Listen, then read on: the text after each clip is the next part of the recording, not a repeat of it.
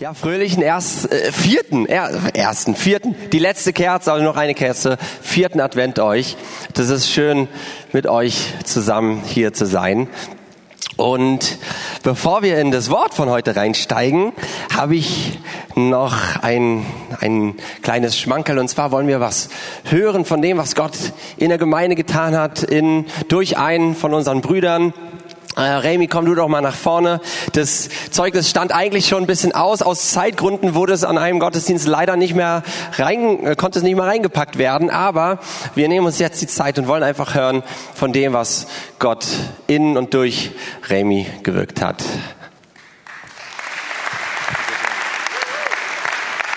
Guten Morgen. Im Herbst 2018, ähm, nach dem Gottesdienst, äh, wollte ich eigentlich nur nach Hause und da sprach Herr zu mir und meinte, Remy, wir fahren heute einen kleinen Umweg. Ich möchte, dass du in eine Parkanlage fährst. Die hat er mir gezeigt, im Moabit. Der gab mir einen Namen. Ich nenne den Jungen einfach jetzt mal Thomas. Und er sagte, er hat einen Gipsarm. Mehr habe ich nicht gewusst. Okay, habe ich gesagt, kein Ding, das reicht. Ich weiß wohin, ich weiß, wie der Junge heißt und ich weiß, wie ich ihn erkenne.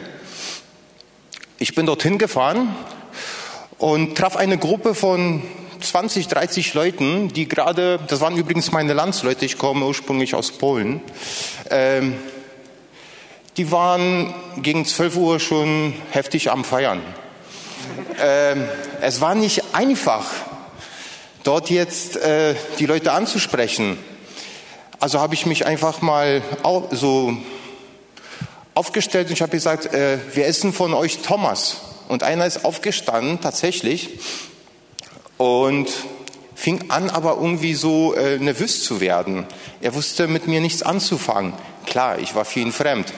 Äh, ich sagte, könnte ich dich bitte so unter vier Augen sprechen? Ähm, sind wir so ein bisschen zur Seite gegangen. Er fing an, richtig zu zittern. Ähm, und ich sage, ganz cool, erste Frage, wo ist dein Gipsarm? Wurde mir vor zwei Wochen abgenommen. Wer bist du denn? Wie, wo, äh, haben wir uns irgendwo mal im Krankenhaus gesehen? Äh, war ich denn nüchtern, als du mit mir gesprochen hast? Äh, ich sage, hör mal zu, ich kenne dich wirklich nicht. Aber ich bin äh, hier gekommen, um dir was Bestimmtes zu sagen. Und zwar Folgendes. Ich weiß nicht, ob du gläubiger Mensch bist, ob du zu Gott betest oder ob jemand in deiner Familie für dich betet. Aber Fakt ist, dass der Herr dir heute sagen möchte, Du sollst nach Hause fahren. Deine Frau wird dir vergeben. Dein Sohn braucht dich. Und bleibst du noch eine Nacht hier auf der Parkbank liegen, wirst du sterben. Und in dem Moment fing er an zu weinen und sagte zu mir, du weißt gar nicht, was du sagst. Ich sage, habe ich mir fast gedacht. Aber du wirst mir bestimmt gleich irgendwie mal was dazu sagen. Die Reaktion hat für sich gesprochen. Er sagte, weißt du, ich bin vor einer Weile hierher gekommen. Mir wurde Job angeboten. Ich wurde betrogen. Der Klassiker schlechthin. Ähm, hab viel Mist zu Hause gemacht. Hab mich verschuldet. Und jetzt habe ich nichts mehr da. Und vor drei Tagen fing ich an, in der Verzweiflung, hier auf der Bank, zu Gott zu schreien, wenn es ihn überhaupt gibt. Und habe gesagt, Gott, wenn es dich wirklich gibt, dann sag mir bitte, was ich tun soll. Und jetzt kommst du und erzählst mir das.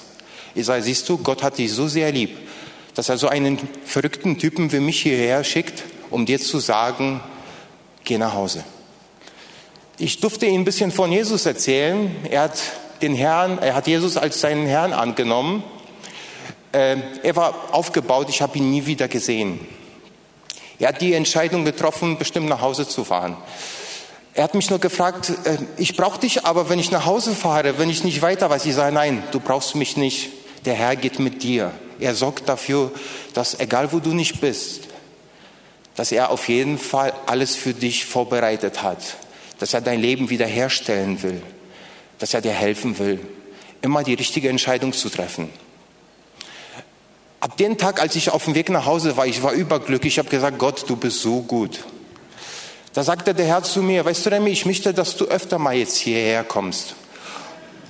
Und habe ich gesagt, okay, kein Ding, mache ich gerne. Ich meine, wenn du sowas erlebst, kommst du gerne wieder, oder? äh, ich erzählte das ein paar Tage später meinen Kumpel, mit dem ich mich öfter mal äh, treffe. Und er war sofort dafür da. Er nahm seine Gitarre.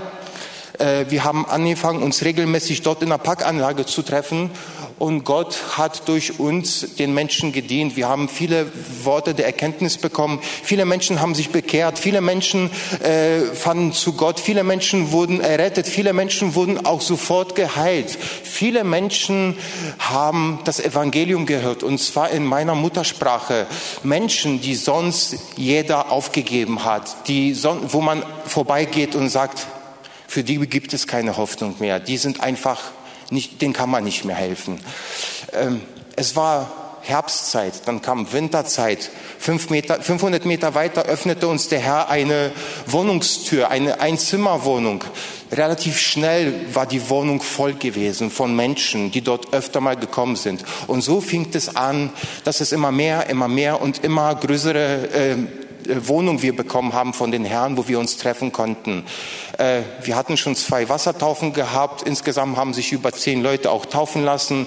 Und äh, viele sind wieder nach Hause in ihre Heimat und erzählen dort das Evangelium weiter. Und bei der letzten Taufe hat sogar einer, der sich hier bekehrt hat, ist er nach Hause gefahren, hat dort das Evangelium erzählt und kam mit der Geschwister hierher. Und im Sommer haben wir sie hier im Wasser getauft. Cool, oder? Der Herr ist gut.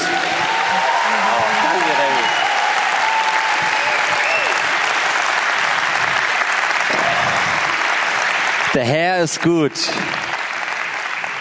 Absolut. Und er spricht Französisch, Polnisch, Deutsch, Schwäbisch auch. Ja, ich habe eine schwäbische Frau. Der Herr hilft mir durch Gabe der Auslegung. Ihr Lieben, ich möchte euch grüßen mit einem der ältesten, wenn nicht sogar dem ältesten christlichen Bekenntnis, was wir haben. Und das ist Kyrios Jesus. Herr ist Jesus. Oder umformlich, Jesus ist Herr. Und vielleicht können wir das gemeinsam einmal sagen. Jesus ist Herr. Jesus ist Herr. Ihr Lieben, das ist das, das Thema und, und der Inhalt der heutigen Botschaft. Und mich hat es einfach so beschäftigt. Wir kennen so viele verschiedene Eigenschaften und ähm, Aspekte von Gott. Und er ist der liebevolle Gott. Er ist der gnädige Gott. Er ist der Gott der Barmherzigkeit. Er ist der Gott des Trostes. Er ist der starke Gott. Er ist der Retter. Und es gibt diesen, diesen Aspekt, dass er der Herr ist. Und das hat mich sehr bewegt. Und irgendwie habe ich gemerkt, so wow, das ist, das ist was, wo wir, wo ich glaube, Gott uns auch als Gemeinde eine neuere, tiefere Offenbarung von schenkt, was es bedeutet, dass er der Herr ist. Für uns persönlich und für uns auch als Gemeinde.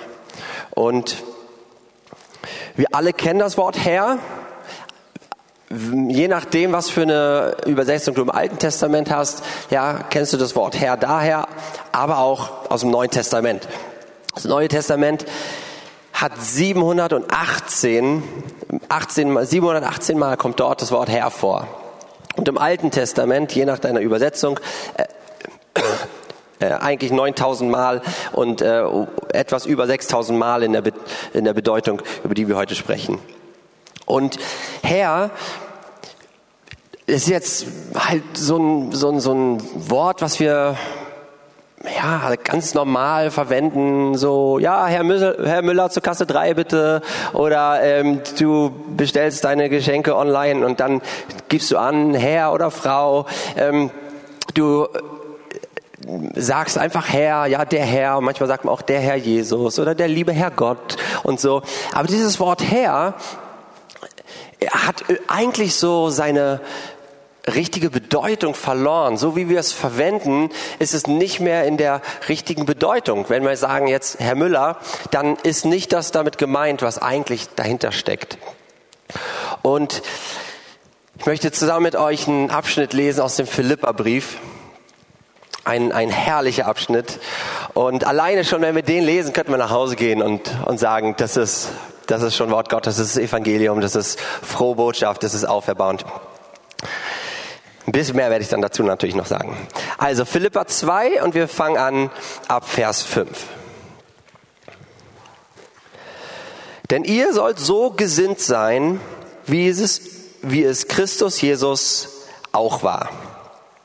Der, als er in der Gestalt Gottes war, es nicht wie einen Raub festhielt, Gott zu sein. Gott war von Anfang an und Jesus war von Anfang an bei Gott und er ist Gott. Und Jesus hatte genau die Gestalt, wie Gott sie hat. Und, und hier heißt es jetzt, dass Jesus aber diese Gestalt nicht an sich so festgeklammert hatte. So wie ein Dieb, wenn er irgendwie eine Beute hat. Ja, und dann will er die nicht loslassen. Aber Jesus hat seine Gestalt als Gott nicht so festgeklammert.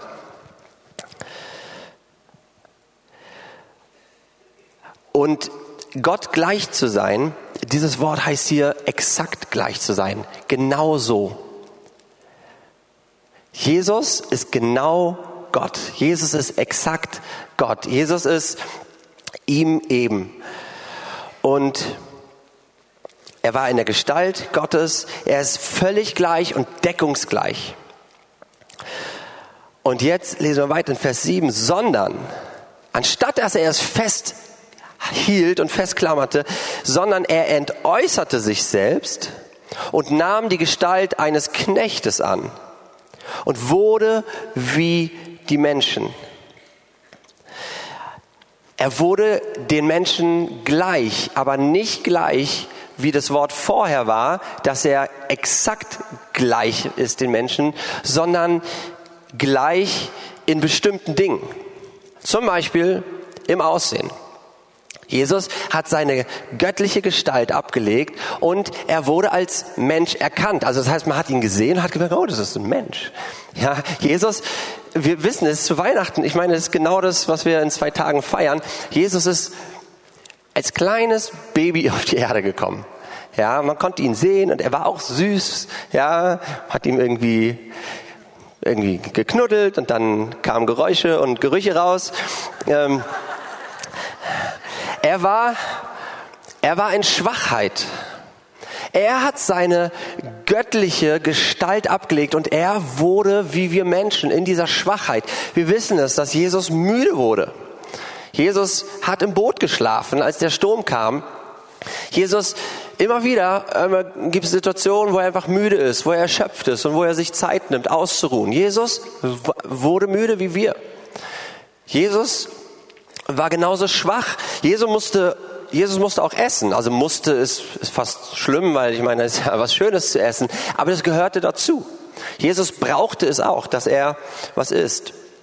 Jesus hat die Sterblichkeit angezogen.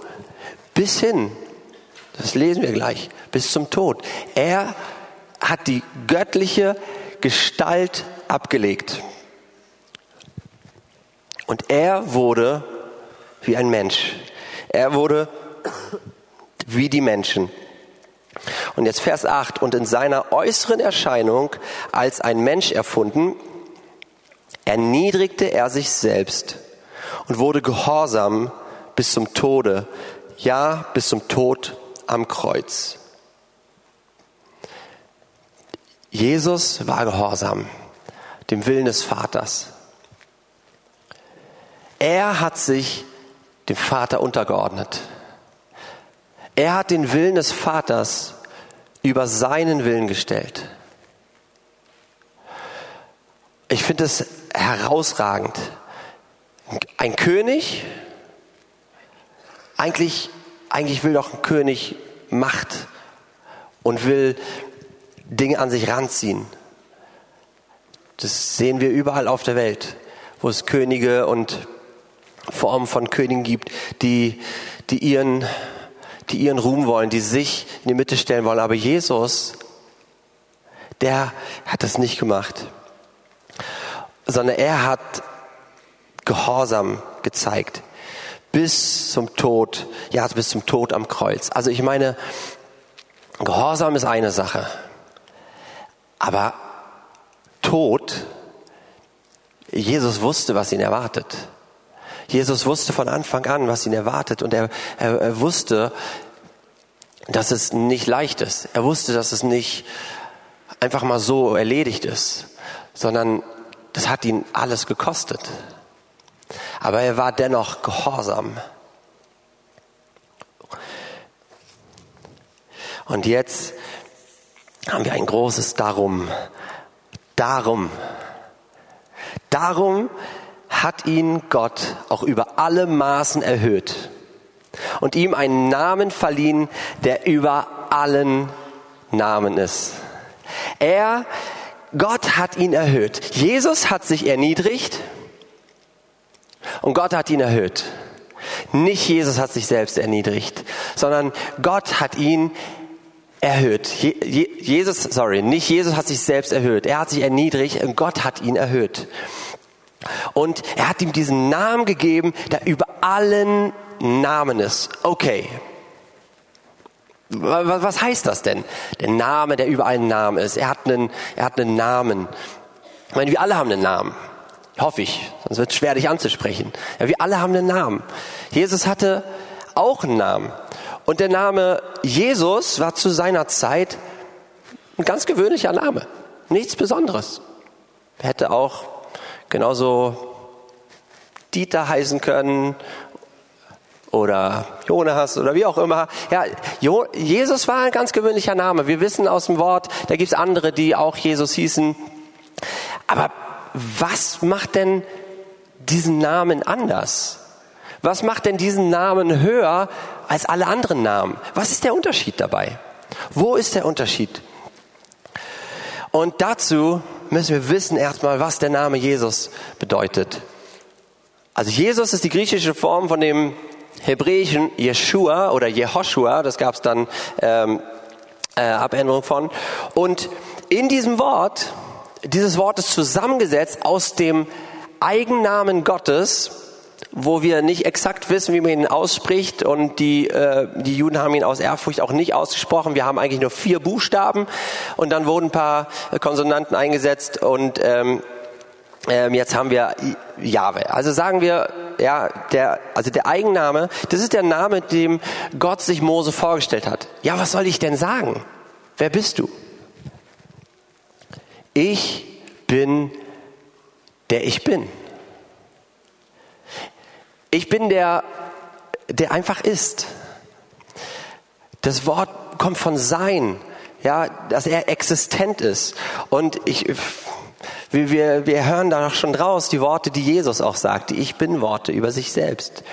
Aber hier steckt da drin Gott, der Eigenname Gottes, der nicht einfach nur so ein, so ein allgemeiner ist, sondern der es ein Name ist, mit dem er sagt, ich bin dein Gott, ich bin der, der ich bin und ich will für dich da sein, für das Volk, Volk Israel und jetzt auch für uns. Und, und zusammengesetzt mit dem Wort Hilfe.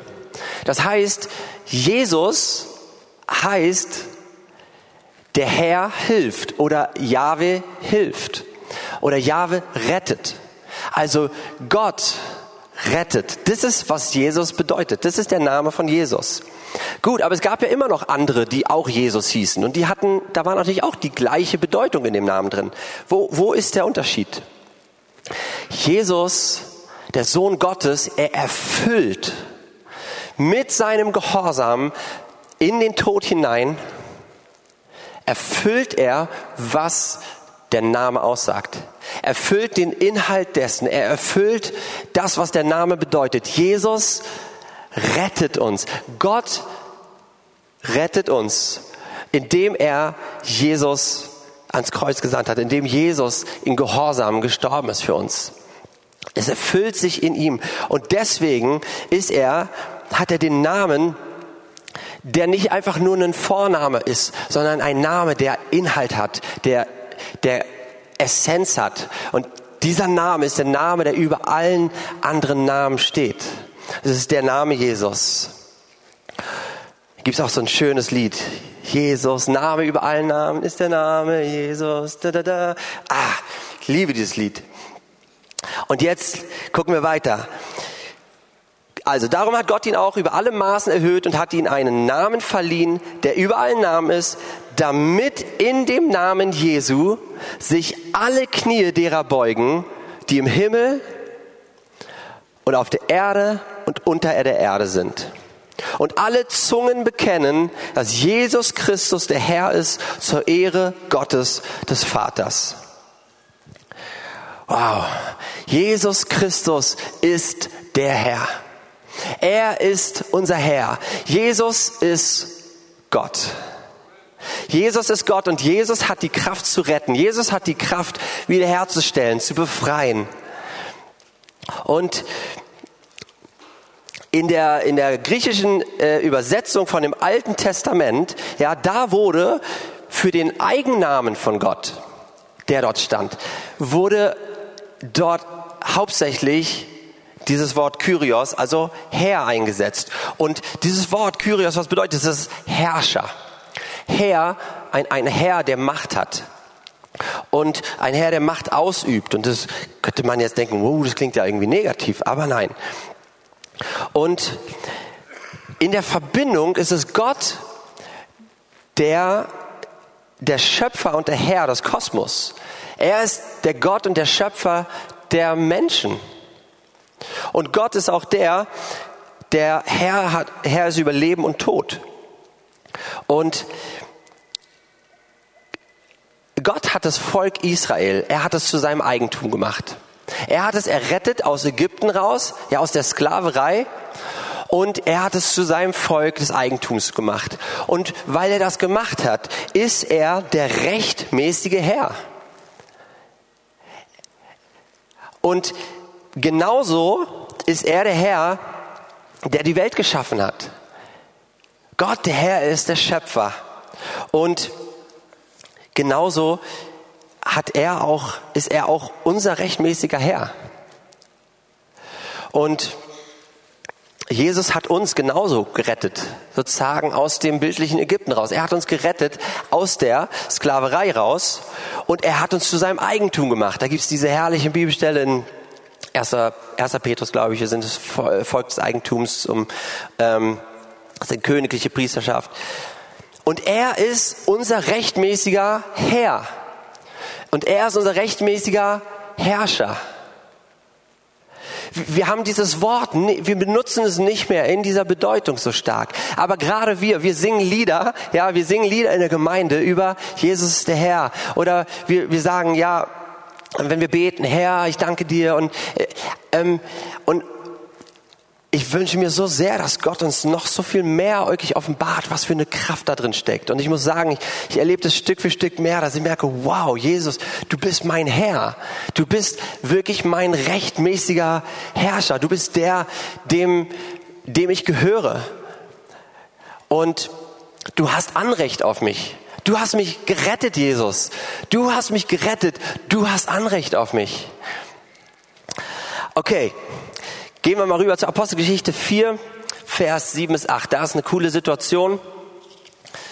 Da sind äh, Petrus und Johannes haben für diesen Lahm gebetet und der Lahme konnte wieder gehen und dann werden, werden sie von den Geistlichen dort zusammengerufen und sollten sich rechtfertigen. Und da heißt es, und sie stellten sie in ihre Mitte und fragten sie, durch welche Kraft oder in welchem Namen habt ihr das getan? Da sprach Petrus vom Heiligen Geist erfüllt zu ihnen, ihr Obersten des Volkes und ihr Ältesten von Israel, wenn wir heute wegen der Wohltat an einem kranken Menschen verhört werden, durch wen er geheilt worden ist, so sei euch allen und dem ganzen Volk Israel bekannt, dass dass durch den Namen Jesu Christi, des Nazareners, den ihr gekreuzigt habt, den Gott auferweckt hat aus den Toten, dass dieser durch ihn gesund vor euch steht. Das ist der Stein, der von euch den Bauleuten verworfen wurde, der zum Eckstein geworden ist. Und es ist in keinem anderen ist das Heil oder die Rettung. Denn es ist kein anderer Name unter dem Himmel den Menschen gegeben, in dem wir gerettet werden sollen. Ihr Lieben, Rettung ist ausschließlich in dem Namen Jesus Christus. Ist ausschließlich in dem, der erfüllt, was der Name bedeutet. Der Herr rettet. Jesus ist der Retter. Es gibt kein eins, kein, keine Auswahl. Es gibt nur Jesus. Er ist der, der rettet. Und jetzt schauen wir eine andere Stelle an, in Römer 10, Vers 9. Die kennt ihr alle. Denn wenn du mit deinem Mund Jesus als den Herrn bekennst und in deinem Herzen glaubst, dass Gott ihn aus den Toten auferweckt hat, so wirst du gerettet. Denn mit dem Herzen glaubt man, um gerecht zu werden, und mit dem Mund bekennt man, um gerettet zu werden. Denn in der Schrift, denn äh, die Schrift spricht, jeder, der an ihn glaubt, wird nicht zu Schanden werden. Jesus ist der Herr. Jesus ist der Retter. Jesus ist Gott. Wir feiern die Geburt unseres Retters. Wir feiern die Geburt unseres Gottes. Unser Herrscher, er ist hoch erhöht. Er hat den Tod besiegt.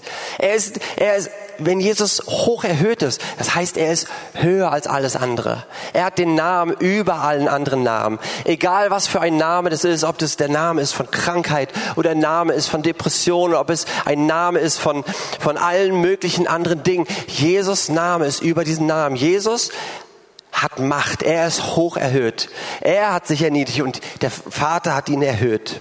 Und wir können uns zu ihm bekennen. Und ich weiß, ich denke, die Großteil von uns, wir haben uns zu ihm bekannt.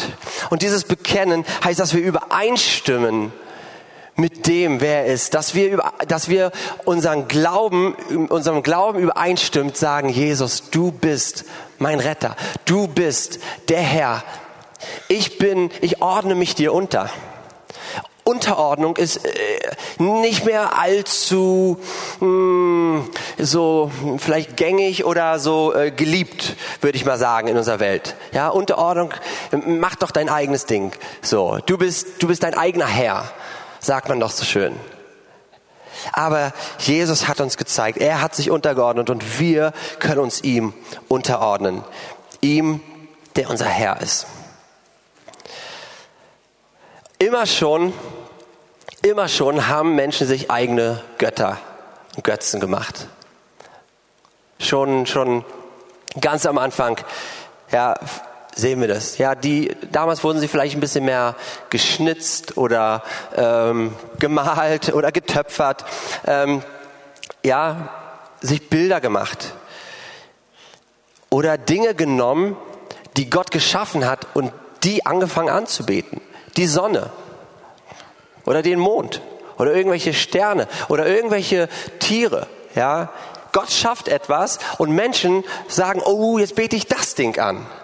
Oder ich bete, bete so ein, so ein goldenes Kalb an oder ich bete irgendwas an, was selbst kreiert ist. Und heute ist es nicht anders. Heute gibt es genauso diese Götzen. Heute gibt es genauso diese anderen Götter. Und sie sehen wahrscheinlich ein bisschen anders aus. Für uns sehen sie wahrscheinlich, ähm, vielleicht sind sie ein bisschen subtiler, nicht so, so krass erkennbar. Ja, aber Götzen sind das, was wir anbeten und unter die wir uns unterstellen, wenn sie nicht Jesus sind. Es gibt nämlich nur Jesus. Er ist der einzige Herr.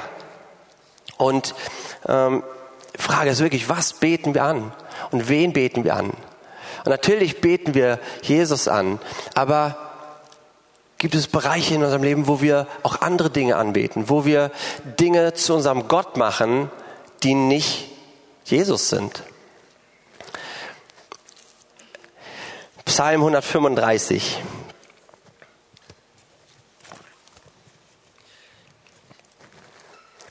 Die Götzen der Heiden sind Silber und Gold, von Menschenhänden gemacht.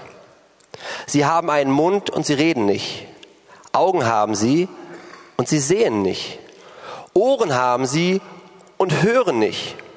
Auch ist kein, kein Odem oder Lebensatem in ihrem Mund. Ihnen gleich sind die, welche sie machen. Ein jeder, der auf sie vertraut. Selbstgemachte Götter sind leblos. Sie sollen einen Zweck erfüllen. Ja, sie haben Ohren. Sie sollen vielleicht zuhören. Sie sollen mit uns reden. Sie haben einen Mund oder Hände. Sie sollen irgendwas tun. Aber hier ist das Wort. Die, die solche Dinge machen, die sind denen gleich. Diese Götter, sie sind leblos. Sie können nicht helfen. Und wir können ihnen nicht vertrauen. Und Dinge, die Gott geschaffen hat oder erdacht hat, teilweise können wir sie auch nehmen und zu Göttern machen. Ja, ich, ähm, ich, ich, äh, ich kenne es allzu gut. Ich habe ja eine lange Zeit Schlagzeug gespielt. Das war mir eine Ehre, 20 Jahre in der gleichen Band. Chrissy? Mhm. Mhm. Und ähm, Manchmal, ja, ist wirklich manchmal, ist jetzt nicht dauerhaft oder sowas, ja, nicht, dass ihr denkt, oh, was war denn da los? Aber manchmal konnte ich, habe ich, habe ich wirklich gedacht, so, hm, ja cool, ich kann das ja irgendwie nutzen, so. So, Leute kommen an und loben mich und so, ja, ja, ja, ja, ja, siehst du. Und dann so, ach, hast du gut gemacht. Ah, war gar nicht so gut. Nee, gar nicht, gar nicht so gut. Und so. Und, und so ein bisschen damit spielen, eigentlich etwas zu nutzen, was Gott gegeben hat, eine, Ehre, eine, eine Gabe, eine Befähigung, die Gott ge gegeben hat, die eigentlich anstelle von Jesus zu setzen und zu sagen, ey, ey, ich, ich hole mir daraus was. Ich, ich, ich erwarte davon was. Ich mache das sozusagen, natürlich sagt keiner, ich mache mir jetzt einen Götzen oder so. Ja, das, das sagt natürlich keiner. Aber im Endeffekt etwas anzubeten und zwar den anzubeten, der äh, äh, der sagt, ja, ja, ja, ja, du brauchst die Ehre, hol dir die Ehre doch vom Menschen. Ihr Lieben, das sind, das sind reale Sachen, wo wir, wo wir Dinge, die Gott uns anvertraut hat, einfach nutzen können oder missbrauchen können, um, um sie zu einem Gott zu machen. Und das mag jetzt groß klingen, ja, es kann in äh, allen möglichen Formen da sein. Wir könnten sonstige Beispiele noch erzählen. Aber ähm, das das Entscheidende ist ja, dass wir wirklich sehen, dass, ähm, dass er wirklich der Gott ist, dass Jesus, dass Jesus Gott ist und dass wir nicht abhängig sind von anderen Göttern. Und ich will noch eine Stelle aus 1. Korinther lesen. 1. Korinther 8, Vers 5 bis 6. Da heißt es, also es ist in dem Zusammenhang mit dem, ähm, mit dem dass in Korinth, da gab's, äh, wurden, wurde Essen, wurde Götten, Göttern und Götzen geopfert und die Christen dort hatten dann so ein bisschen ähm, Schwierigkeiten untereinander. Und hier sagt jetzt Paulus, denn wenn es auch solche gibt, die Götter genannt werden, sei es im Himmel oder auf Erden, wie es ja wirklich viele Götter und viele Herren gibt, so gibt es für uns doch nur einen Gott. den Vater, von dem alle Dinge sind und wir für ihn. Wir sind geschaffen für ihn. Wir sind geschaffen für Gott und nicht für anderes. Wir sind geschaffen, vollkommen ihm zu gehören, sein Eigentum zu sein und nicht vermischt zu sein mit anderem. Und einen Herrn, Jesus Christus, durch den alle Dinge sind und wir durch ihn. Wir sind durch Jesus Teil seiner Familie. Wir sind durch Jesus errettet. Und ihr Lieben, wir brauchen uns nicht andere Götter oder andere Götz zu machen, von denen wir Hilfe suchen. Und ich glaube wirklich, dass der Heilige Geist einfach während, während das, das Wort einfach, ja, während wir das Wort hören, einfach Dinge zu uns auch spricht, weil ich merke das immer wieder, wie der Heilige Geist im Alltag mich, mich aufmerksam macht, sagt, hey, guck mal hier, da bist du dein eigener Herr. Hier hast du was anderes vor mich gestellt. Hier hast du nicht Jesus an erste Stelle gestellt. Und das ist nicht so ein bedrückendes Ding oder so ein mach mich fertig, sondern er, er weist mich darauf hin. Damit ich sehe, Jesus, ich will mich unter dich stellen. Ich will mich in, unter deine Herrschaft stellen. Und das heißt auch, dass wir das tun, was er sagt. Manchmal denken wir, äh, oder können wir denken, dass, dass wir noch eine Bestätigung, noch mal, dass der Heilige Geist uns noch mal was sagen muss, was Jesus eigentlich schon fest gesagt hat. Ja, zum Beispiel, zum Beispiel, wenn wir ja in einer Situation sind, wo, wo wir wissen, okay, wenn ich jetzt klar das tue, was Jesus gesagt hat, ja, ob das jetzt, ob es jetzt ist, dass ich lüge oder in der Schule weiß, jetzt zum Beispiel ähm, ja äh, Sachen abgucken, spicken oder irgendwie sich Möglichkeiten suchen, um ähm, ja versteckt irgendwie an Informationen zu kommen. Das ist klar. Jesus, Jesus Werte bleiben gleich. Und wenn er unser Herr ist, dann heißt es, dass wir, dass wir das tun, was er uns sagt. Und dass wir uns ihm unterordnen, weil das gut ist. Auch wenn es sich anfühlt, als ob es zu unserem Nachteil wäre. Und genau da ist nämlich die Herausforderung. Es gibt Situationen, wo wir denken, oh, wenn ich jetzt der Einzige bin, der nicht das Gleiche mitmacht wie die anderen. Wenn ich jetzt, wenn, wenn ich jetzt sage, nee, das, das geht nicht, dann, dann stehe ich doch blöd da dann sehe ich doch irgendwie doof aus. Aber wir können uns unserem Jesus anvertrauen, der unser Retter ist, der unser Herr sein möchte, indem wir sagen, Jesus, du bist mein Herr und ich tue das jetzt und ich werde jetzt auf das reagieren, was du mir gesagt hast und was ich kenne aus deinem Wort. Ich werde darauf reagieren, weil ich weiß, dass du gut bist und weil ich nicht mich irgendwie hier selbst rauswinden brauche, sondern Jesus, du bist mein Herr und du bist mein Retter und du rettest mich aus jeder möglichen Situation auch raus, die äh, ich brauche mich nicht rausretten. Und ich liebe das, dass wir wirklich Jesus haben, der stetig ist. Jesus war und ist und er wird sein und er verändert sich nicht. Und wir können ihm unser ganzes Leben anvertrauen. Und auch wenn wir, wenn wir anderen Leuten, so wie Remi, anderen Leuten erzählen von dem, wer Jesus ist, dann brauchen wir nicht Angst davor haben, dass wir sagen, hm, aber Jesus, äh, Jesus fordert Sachen von dir. Wisst ihr, wenn das ist, es bringt Sicherheit, dass Jesus unser Herr sein sein will. Es bringt uns Sicherheit, dass wir jemanden haben, der stetig ist, der fest ist, der sich nicht verändert, weil er gibt uns Schutz. Und er wird jedem Einzelnen Schutz geben, der sich zu ihm anvertraut, der sich ihm wirklich hingibt. Und, und so können wir auch mit Mut Jesus verkünden als, als den Retter und als den Herrn. Und Leute wirklich hineinführen in, in das, dass sie sich dem Herrn unterordnen, dass sie Jesus als ihren Herrn bekennen, dass sie ihre, alle Knie werden sich beugen. Und alle Zungen, alle Zungen, jeder Mund wird bekennen, Jesus ist der Herr. Und wir müssen nicht erst damit warten, sondern wir können es jetzt machen. Wir können ihn immer wieder bekennen als unseren Herrn. Und da, da steckt eine Kraft drin. Wenn wir ihn wirklich höher setzen, wenn wir seinen Namen höher achten, wenn wir seinen Namen über andere Namen setzen, in unserem, ja, einfach in unserem Leben. Wenn ihr schon mal nach vorne kommt, wir haben, werden jetzt einfach eine Zeit nehmen, äh, wo wir, wo wir jetzt einfach uns dienen lassen vom Heiligen Geist. Und die Band wird erstmal nur instrumental spielen. Und wie ich schon vorhin meinte, ich, ich erlebe das, wie der Heilige Geist mich immer wieder einfach reinführt, dass er mir zeigt, Situation zeigt oder Dinge in meinem Herzen zeigt, wo, wo ich andere Dinge vor Jesus gestellt habe. Und wie er mich liebevoll darauf hinweist und mir sagt, hey Jonas, Jesus, lass Jesus hier ran. Lass Jesus wirklich entscheidend sein. Lass ihn dein Herr sein. Und wir wollen jetzt einfach diese Zeit nehmen, wo wir jetzt einfach uns dienen lassen vom Heiligen Geist. Wir müssen jetzt nicht quetschen oder irgendwie sowas, sondern einfach zur Ruhe kommen.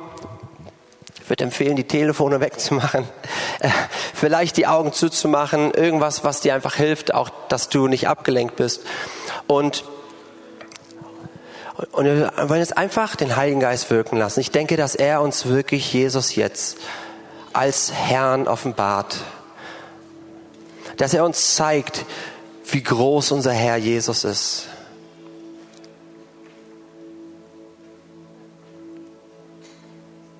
Und Heiliger Geist, ich bitte dich, dass du, dass du uns Jesus vor Augen führst, dass du uns Jesus offenbarst, als den Gekreuzigten und als den Auferstandenen, als unseren Herrn.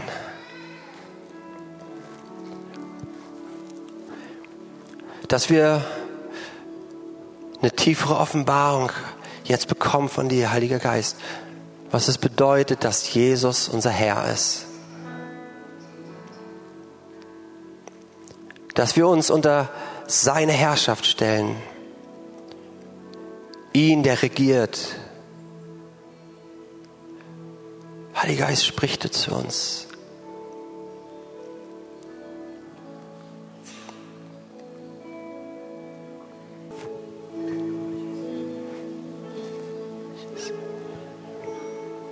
Ja, wir wollen abhängig sein von dir. In jedem Bereich unseres Lebens. Jesus, du bist der gute Herr.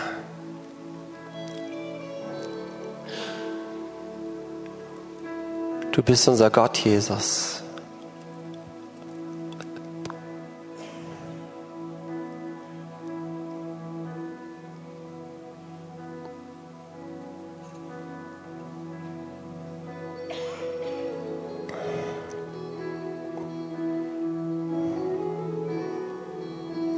Jetzt da, da wo du bist auf dem Platz, sag, rede du mit ihm, rede mit Jesus und sag zu ihm, Jesus, du bist mein Herr. Und wenn, wenn du Situationen oder Dinge in deinem Herzen gesehen hast, wo, wo andere Dinge den Platz von Jesus eingenommen haben, wo du anderen den Platz von Jesus gegeben hast, dann dann kehre einfach von um, sag Jesus, es tut mir leid. Jesus, ich, ich kehre um zu dir und setze dich als meinen Herrn. Ich ordne mich dir unter. Ich setze du dich, ich setze dich vor mich. Ich setze dich über mich. Ich erhebe deinen Namen. Jesus, du bist mein Herr. Und mach das musst nicht schreien, aber am besten, dass du es wirklich auch aussprichst. Vielleicht halblaut, weil wir das bekennen, dass du es mit deinem Mund bekennst, dass es nicht nur eine interne Sache ist, sondern das, was in deinem Herzen jetzt an Offenbarung hineingekommen ist, was an Festigung reingekommen ist, da sag du und sprich du es aus, sag Jesus, du bist mein Herr. Du bist mein Herr dort, wo ich mich um mich selbst gekümmert habe Du bist mein Herr, wo ich meine eigene Ehre gesucht habe durch die und die Sache. Jesus, ich mache dich neu zu meinem Herrn. Mach das jetzt, lass uns das gemeinsam jetzt machen. Jeder für sich. Vielleicht, wenn du, wenn du magst und kannst, dann drück es ihm auch aus durch irgendeine äußere Haltung. Vielleicht auch, indem du dich einfach niederkniest aber dass du Jesus ausdrückst, Jesus, du bist mein Herr. Du bist mein Herr, Jesus.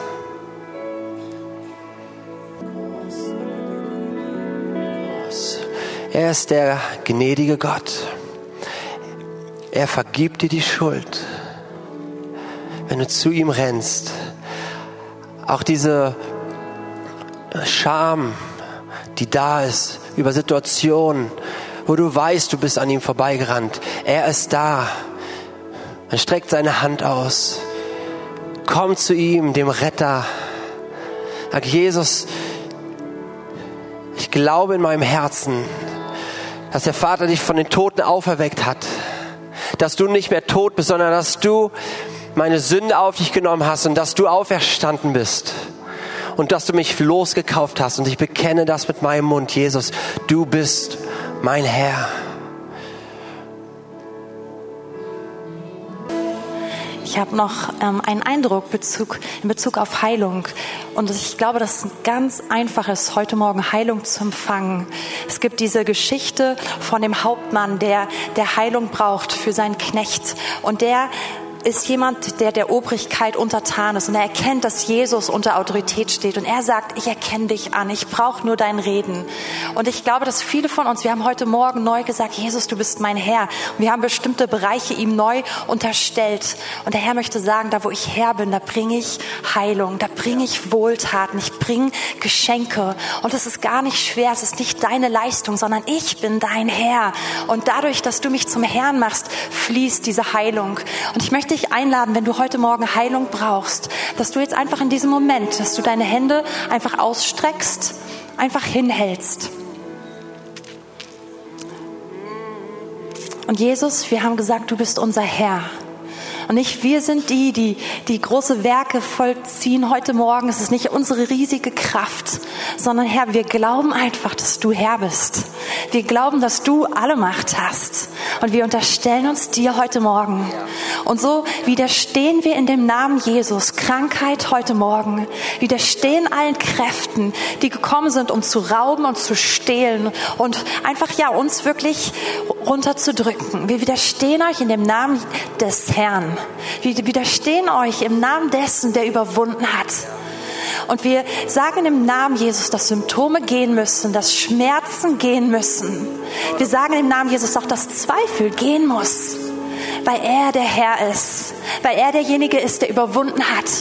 Und wir rufen Heilung aus. Wir ergreifen Heilung heute Morgen im Glauben an den Herrn. Und Heilung, sie fließt jetzt. Sie fließt jetzt in dem Namen Jesus. Sie rührt jetzt unsere Körper an. Einfach Gott, weil du Herr bist. Jesus, weil du überwunden hast. Und weil wir uns dir unterordnen heute Morgen. Ich möchte dich einladen, dass du jetzt einfach vielleicht noch, während wir eine Runde weiter singen, ich, ich weiß nicht, was Jonas noch hat, dass wir einfach diesem Herrn danken jetzt, dass du diese Heilung annimmst. Und wenn du heute die größte Heilung erfahren möchtest, die es überhaupt gibt, ist dein Leben neu gemacht wird, dass du ein neues Leben bekommst, dass du Teil der Familie Gottes wirst, dass du Kind Gottes wirst, dann möchte ich dich auch einladen währenddessen, dass du, dass du einfach Jesus als deinen Herrn bekennst. Wir wollen dich dann zum Ende des Gottesdienstes auch einladen, dass du gerne nach vorne kommst, dass wir mit dir quatschen können, dass wir dir gerne sagen können, so Schritte geben können, wie dich auch in Kontakt bringen und wie die nächsten Schritte sind. Aber da, wo du auch bist, dass du vielleicht sogar einfach auf die Knie gehst und sagst, Jesus, ich gebe dir mein Leben und ich nehme dein Leben an. Du bist mein Herr. Ab jetzt folge ich dir nach. Ab jetzt bist du der, dem ich nachfolge, dem mein Leben gehört. Ihr Lieben, lasst uns einfach noch dieses nochmal weiter anbeten und währenddessen einfach so reagieren, wie wir es gerade gesagt haben.